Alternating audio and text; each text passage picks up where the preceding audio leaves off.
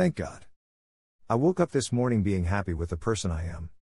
I'm not happy with some of the things I've done. But I'm happy with me. I can see my flaws. I know all my wrongs, my limitations. But it's all good.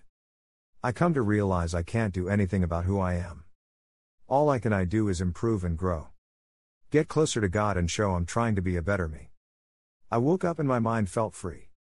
More free than it has in a long time. I'm so happy and blessed to be me.